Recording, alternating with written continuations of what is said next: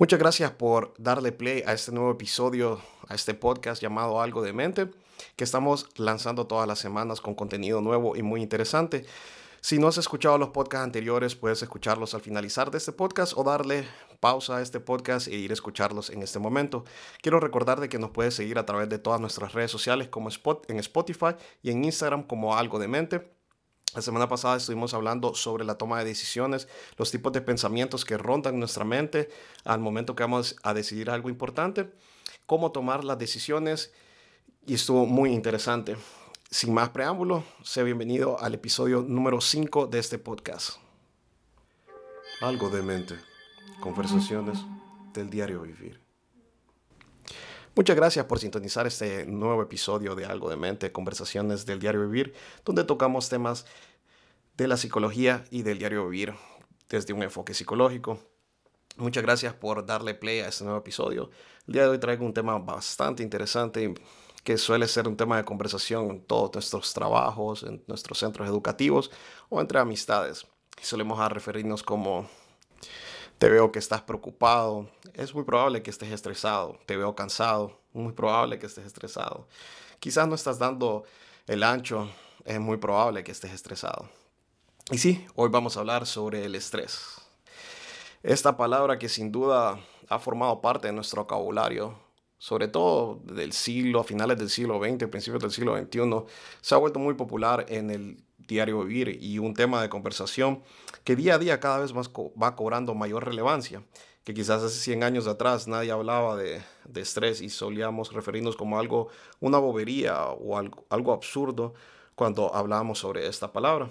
Pero el día de hoy ha cobrado muchísima importancia, puesto que los estudios y las investigaciones han demostrado que el estrés puede afectar nuestro organismo, y es decir, nuestra fisiología, nuestro cuerpo, y puede causarnos enfermedades que pueden repercutir en nuestro desempeño del diario vivir. Sin más preámbulos, quiero comenzar definiendo qué es el estrés.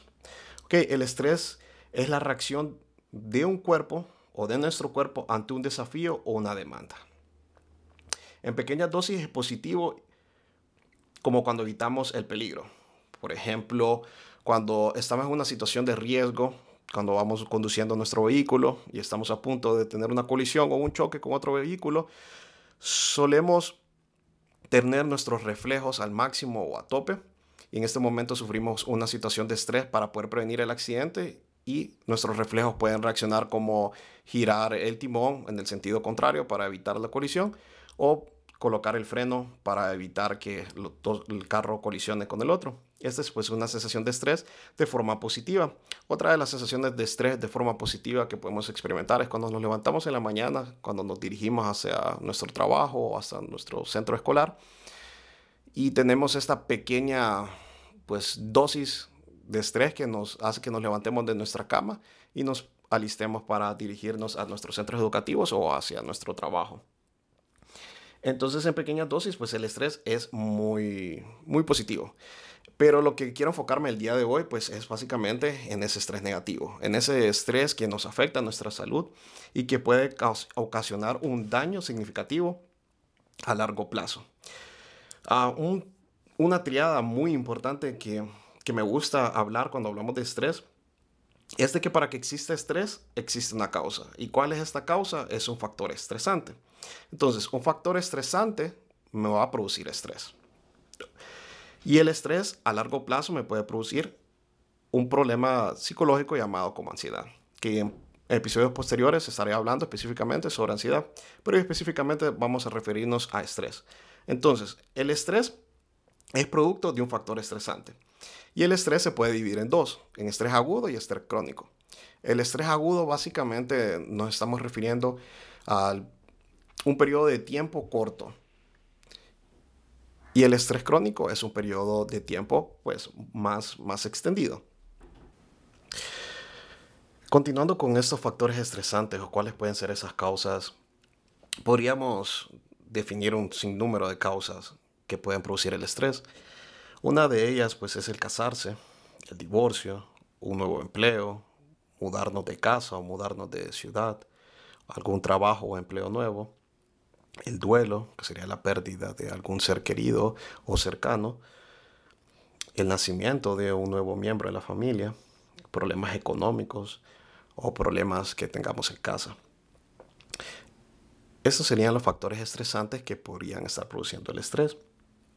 Hay un, un escritor muy relevante que hizo bastantes aportes al estrés llamado Hans Selye. Hans Selye describió lo que se denomina la triada del estrés. La triada del estrés consiste que ante un estímulo estresante se produce una alarma de reacción. Nuestro cuerpo responde ante un estímulo y se dispara lo que es la fase de adaptación, que sería el segundo paso. Es decir, de que después del estímulo, nuestro cuerpo trata de adaptarse a lo que está a punto de acontecer. Y la tercera etapa es la fase de agotamiento.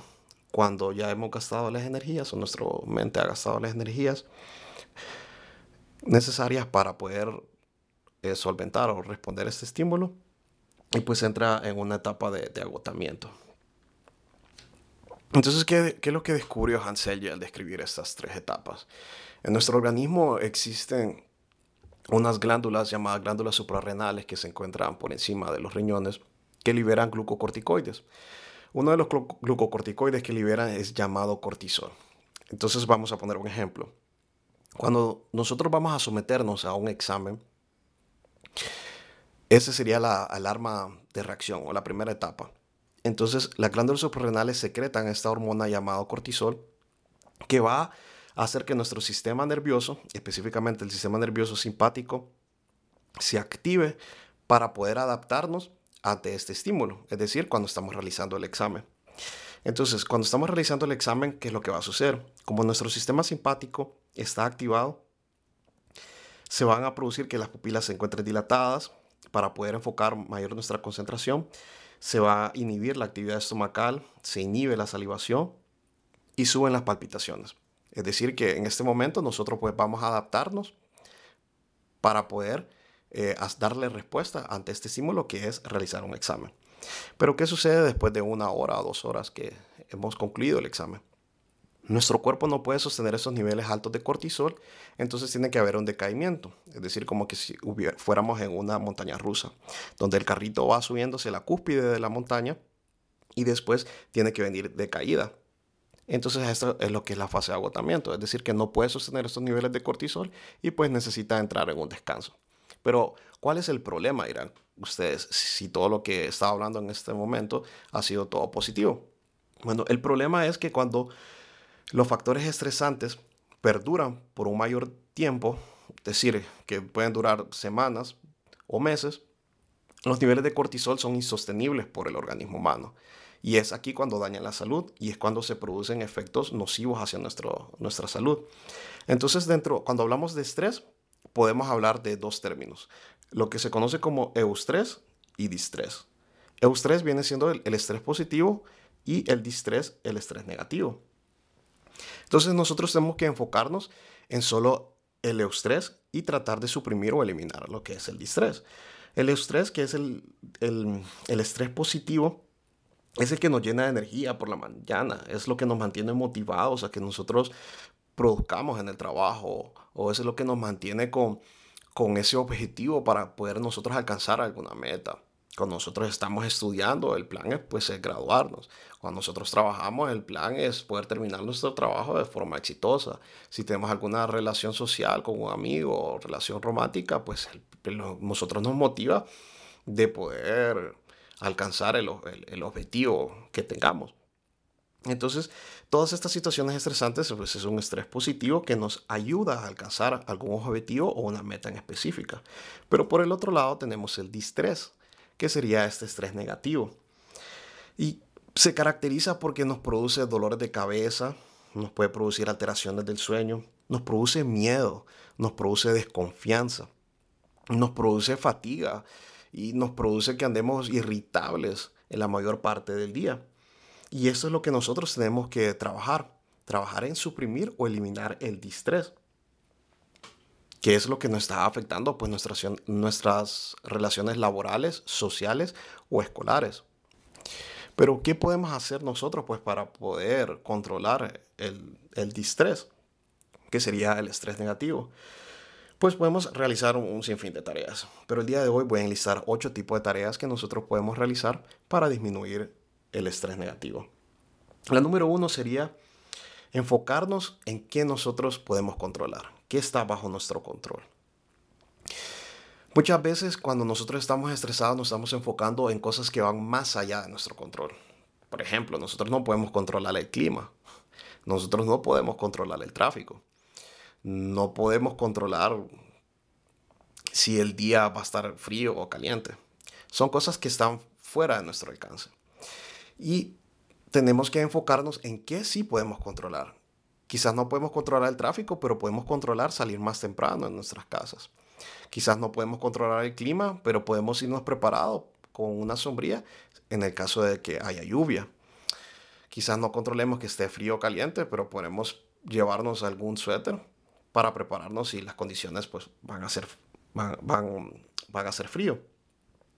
Entonces eso es enfocarnos en qué nosotros está bajo nuestro control.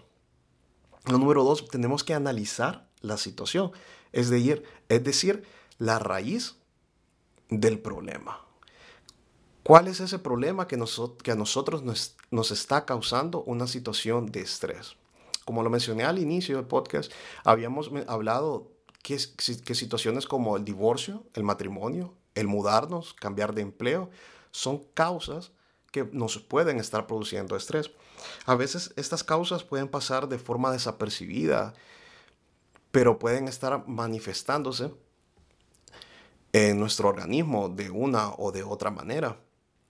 A veces no nos damos cuenta de que existen pequeñas situaciones estresantes que nosotros vivimos día con día.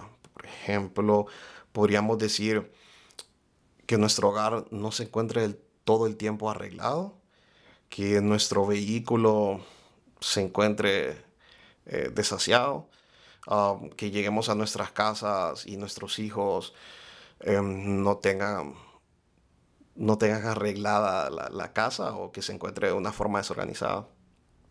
Estas pequeñas factores o situaciones pues se van acumulando conforme pasa el tiempo como una bola de nieve al grado de producirnos un factor estresante que nos va a producir pues una situación patológica a largo plazo. Entonces nosotros tenemos que identificar cuál es esa causa o raíz que nos está produciendo el estrés.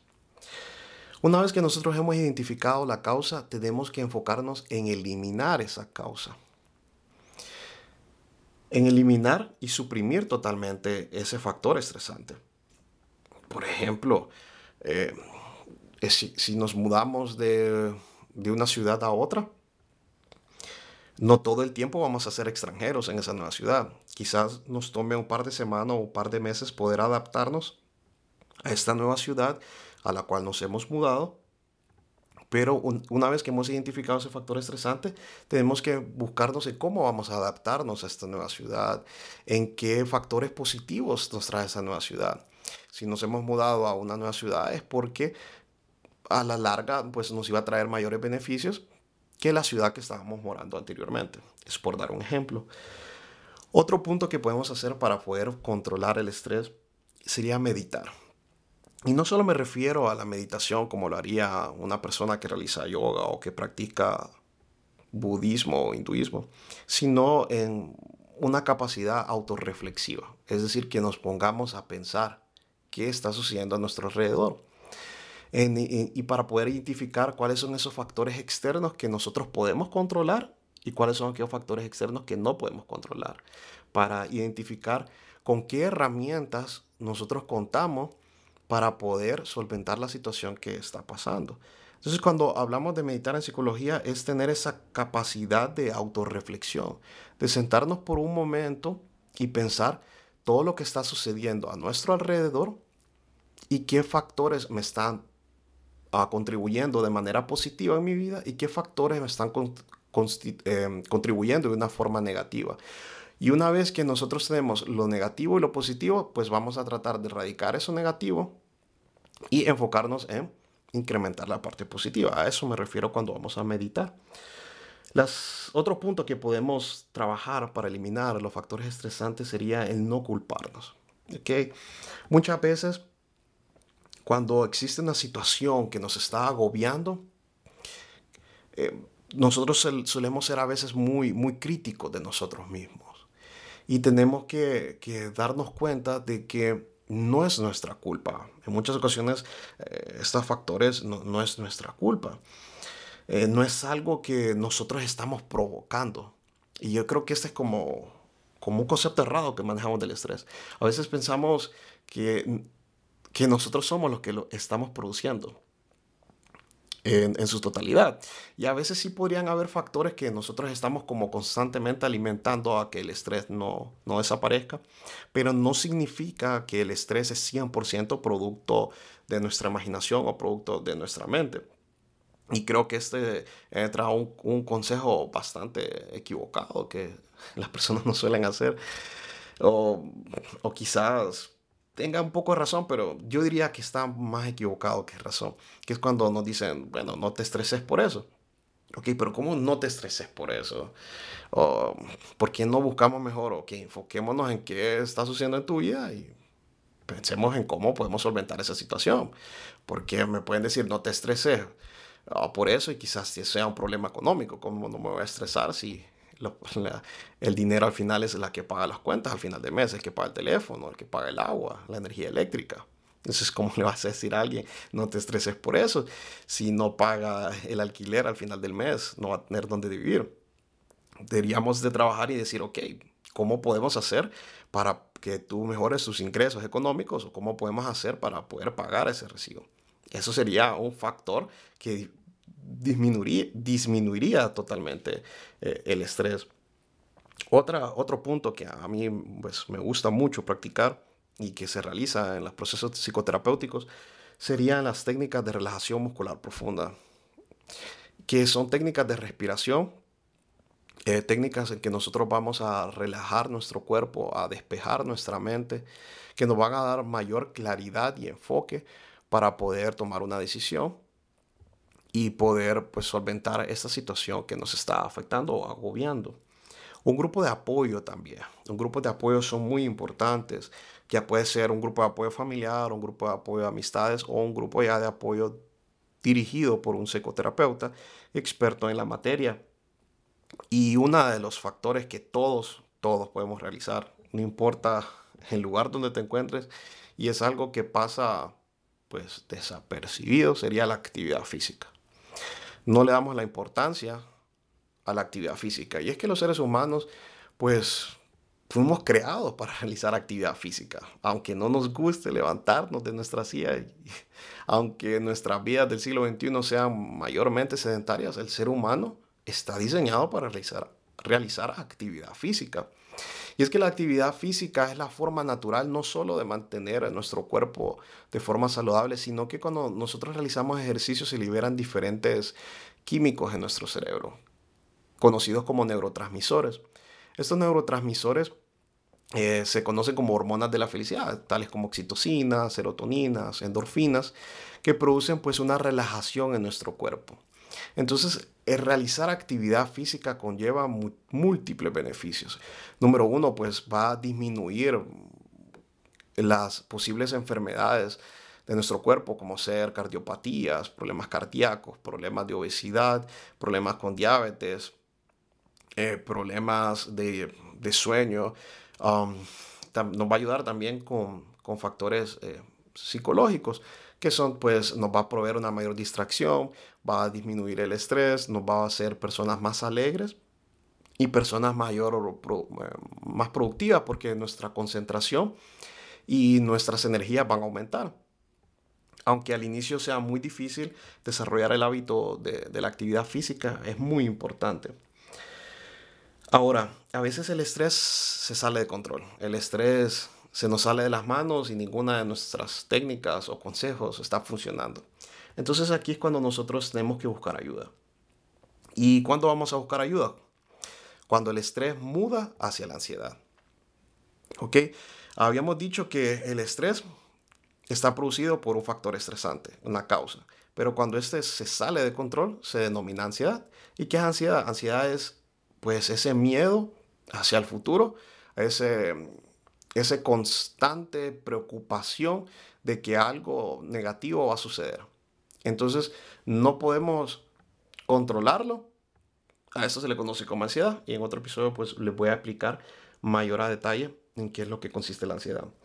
Otro de los factores cuando debemos de buscar ayuda y sin duda es un factor muy importante y es cuando nuestro sueño es alterado. Si nuestro sueño es alterado, debemos de buscar ayuda. ¿Por qué? Un día quizás no parezca muy importante, podemos estar uno o dos días cuando con nuestro sueño disminuido, que quizás tomamos cuatro o tres horas de sueño y no pasa nada. Pero el ser humano no puede estar con, privado de sueño por, por mucho tiempo. Una semana de que nosotros estemos durmiendo mal, créeme, que nuestra productividad va a disminuir significativamente y nuestra salud mental no lo va a tomar del nada bien. porque Va a disminuir nuestra concentración, vamos a estar irritables, nuestra fatiga va a aumentar, nuestra concentración, pues ni digamos. Entonces la afectación del sueño es sin duda un factor por el cual nosotros debemos de buscar ayuda. ¿Y cuándo vamos a saberlo? Si tenemos una semana que hemos dormido muy mal, creo que es momento de buscar ayuda. Si interfiere totalmente en nuestras actividades laborales, sociales o interpersonales. Si caminamos cansados todo el tiempo y si estamos utilizando algún tipo de sustancia para poder disminuir el estrés. Por ejemplo, sustituimos el estrés por alguna actividad como ser el consumo de alcohol, um, el consumo del cigarrillo, el tabaco o cualquier otra sustancia que nos ayude pues, a relajarnos, que no sea eh, natural, llamémoslo así. Por ejemplo, la actividad física disminuye el estrés y es algo positivo a nuestro cuerpo. Mientras que el alcohol pues es un inhibidor del sistema nervioso central, lo cual produce relajación, pero trae mayores consecuencias a largo plazo. Quizás a corto plazo nos relaja y nos produce una sensación de placer momentáneo, pero a largo plazo pues estamos perjudicando la salud. Y si, si el aumento o la ingesta del alcohol aumenta significativamente, al cual, por ejemplo, acudimos a, si nuestra ingesta pues pasa de cero a alguna copa o de una copa a, la semana a una copa diaria y solo así podemos controlar el estrés, tendríamos que ponerle ojo a eso. Otro factor por el cual deberíamos de buscar ayuda es si nos sentimos constantemente tristes, si la tristeza pues inunda eh, nuestro, eh, si tenemos esa, esa emoción constante de, tristeza, es, es, un momento ah, adecuado para buscar ayuda. Y tenemos que, para, para, ir concluyendo este podcast, hablar un poquito de cuáles son esas consecuencias. Ok, si no tratamos el estrés, una de las principales consecuencias que vamos a sufrir eh, podrían ser enfermedades cardíacas. Ok, todo lo que tenga que ver con el corazón, uh, problemas que, que a largo plazo pues, va a afectar nuestro corazón. Em, problemas de la presión arterial, hipertensión arterial alta, o podría ser también hipertensión arterial baja, es otro de los factores o consecuencias de un estrés a largo plazo. Y sin, podría decir que uno de los, de los problemas médicos que, que está causando el estrés en el siglo XXI es la obesidad. Ah, una enfermedad que no se presentaba Ah, con tanta frecuencia. Quizás hace 50 años atrás era muy, raro que se, se, encontrara tantas personas con, con, problemas de obesidad y sobrepeso como los que se encuentran ahora en el siglo XXI. Y por último tenemos a la diabetes que también podría estar asociada con, con el estrés. Bueno, esto ha sido todo por hoy. El tiempo se fue volando para el, episodio del día de hoy. Muchas gracias por haber sintonizado este podcast número 5 sobre el estrés. Espero que haya sido educativo y enriquecedor para ti. Recuerda que semana a semana estamos realizando un podcast de, muy, de mucho interés, ya sea de la psicología o de cualquier otro tema de la psicología. Recuerda seguirnos en las redes sociales, en Spotify y en Instagram como Algo de Mente, Conversaciones del Diario Vivir. Muchas gracias por sintonizar el episodio de esta semana y que tengas un excelente día.